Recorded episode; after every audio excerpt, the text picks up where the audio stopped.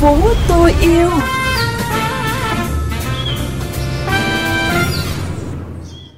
Thanh Thúy và Tấn Khoa xin chào quý vị và các bạn đang lắng nghe chương trình Thành phố tôi yêu trên kênh VOV Giao thông Mekong FM 90 MHz.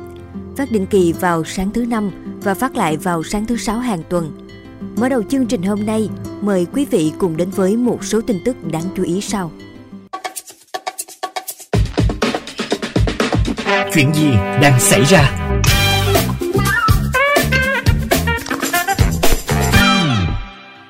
Viện Khoa học Thủy lợi miền Nam dự báo vào tháng 1 năm 2022, ở các địa phương ven biển đồng bằng sông Cửu Long, nước mặn có thể vào sâu từ 35 đến 45 km. Tháng 2 và tháng 3 năm 2022, mặn có thể xâm nhập từ 50 đến 65 km. Do đó, các tỉnh cần tăng cường giám sát mặn và cập nhật các bản tin dự báo thường xuyên. Với chiều dài bờ biển hơn 65 km, những năm qua, tỉnh Bến Tre thường xuyên phải đối mặt với hạn hán và xâm nhập mặn. Trước tình hình trên, tỉnh đã và đang thực hiện nhiều biện pháp quản lý, khai thác, sử dụng hiệu quả, bền vững tài nguyên nước trong giai đoạn trước mắt cũng như lâu dài.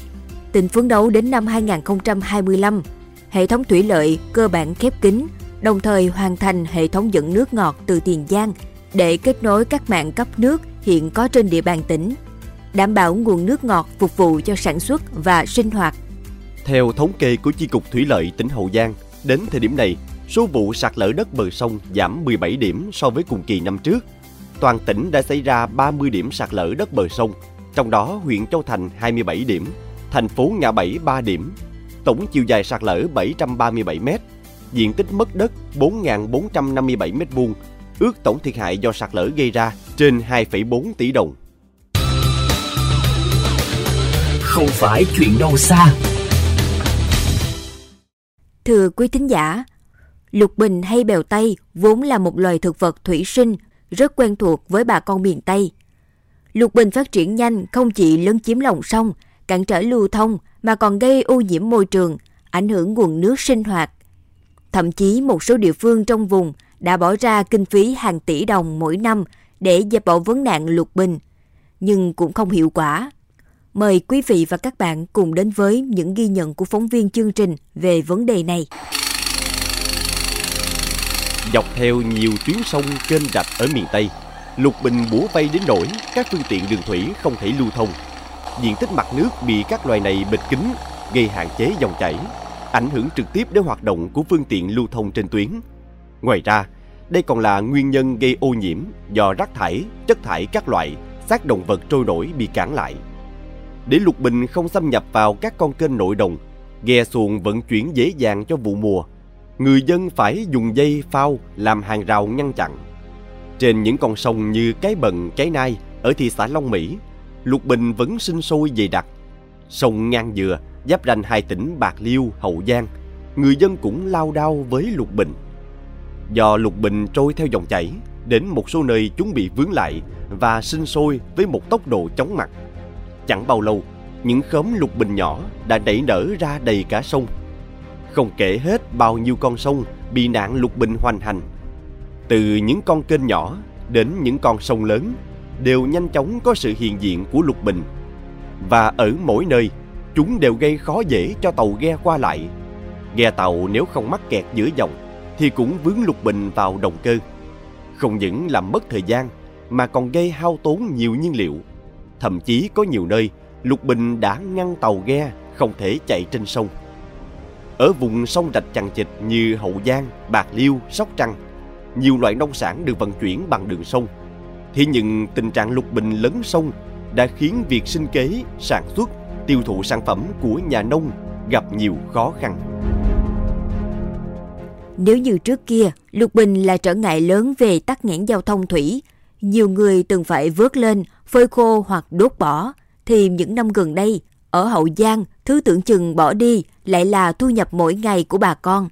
Không chỉ là nguyên liệu lý tưởng để sản xuất các sản phẩm mỹ nghệ xuất khẩu, mà phần rễ của cây lục bình còn được bà con thu gom để bán cho công ty, xử lý thành phân bón hữu cơ sử dụng cho cây trồng.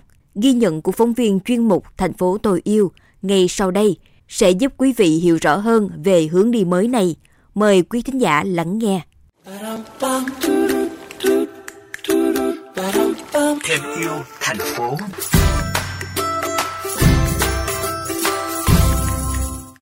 Trước đây, mọi người thường xem lục bình như một loài cỏ dại xâm lấn và gây hại cho đất. Nhưng thực tế, lục bình còn có rất nhiều công dụng khác nhau. Đặc biệt, đây là nguồn nguyên liệu lý tưởng để sản xuất các sản phẩm mỹ nghệ xuất khẩu. Nghề trồng chặt rồi đang lục bình đã trở thành công việc mang lại thu nhập ổn định cho nhiều địa phương tại khu vực đồng bằng sông Cửu Long. Bà con miền Tây thường nói vui rằng làm nghề liên quan đến lục bình dễ cứ như là vớt rác trên sông về bán lấy tiền vậy. Bằng chứng là có rất nhiều người đã từ lâu gắn bó với loại cây này. Đến xã Thuận Hưng, huyện Long Mỹ, tỉnh Hậu Giang, không khó để bắt gặp cảnh nhà nhà phơi lục bình trước sân để bán cho mối. Còn dưới sông, bà con cũng luôn tay cắt lục bình để đem về phơi khô hoặc bán tươi. Cắt lục bình, phơi lục bình là những công việc quen thuộc của nhiều gia đình tại vùng đất này.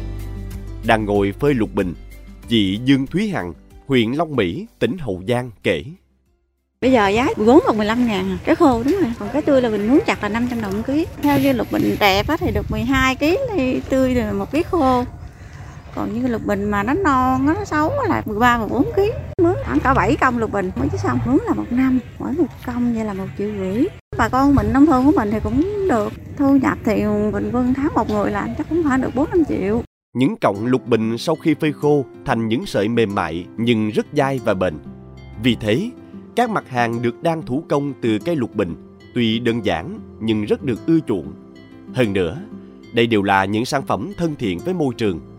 Nhờ bàn tay khéo léo của người dân, lục bình đã biến thành sản phẩm giá trị gia tăng, thân thiện môi trường, có giá bán từ 150.000 đến 300.000 đồng.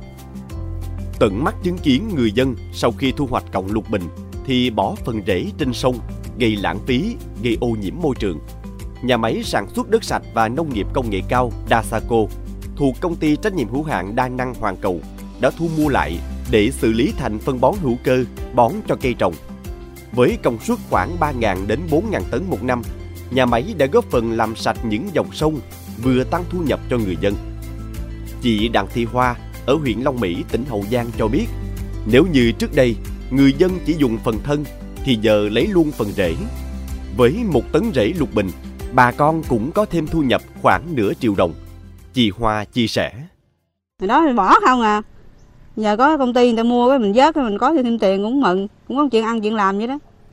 Cũng cắt rễ lục bình để bán, chị Nguyễn Hồng Thắm, ngụ huyện Long Mỹ, tỉnh Hậu Giang cho hay, trước giờ cắt lục bình xong toàn bỏ rễ trên sông. Bây giờ có công ty thu mua nên bà con có thêm tiền phụ kinh tế gia đình, giảm ô nhiễm hơn trước vì rễ được vớt sạch. Hiện nay, đội vớt lục bình của ấp 10 đã tập hợp được khoảng 7 chị em đến để phụ thu gom rễ lục bình, vô bao vận chuyển về nhà máy sản xuất phân bón hữu cơ. cũng như ờ, cái đó mình vớt được ba bốn tấn thì nó ra tiền nữa thu nhập vô thêm Ở Hậu Giang, lục bình nhiều kính mít cả một khúc sông. Việc cắt thân để làm các sản phẩm thủ công mỹ nghệ chẳng đáng là bao nếu so với việc lục bình tăng mật số gấp đôi sau 2 tuần. Nếu rễ được vớt sạch, sông cũng bớt ô nhiễm hơn trước. Làng nghề thú công mỹ nghệ phát triển, diện tích nhân nuôi lục bình cũng mở rộng. Việc tận dụng được cả phần rễ đã góp phần tạo ra nền kinh tế nông nghiệp tuần hoàn.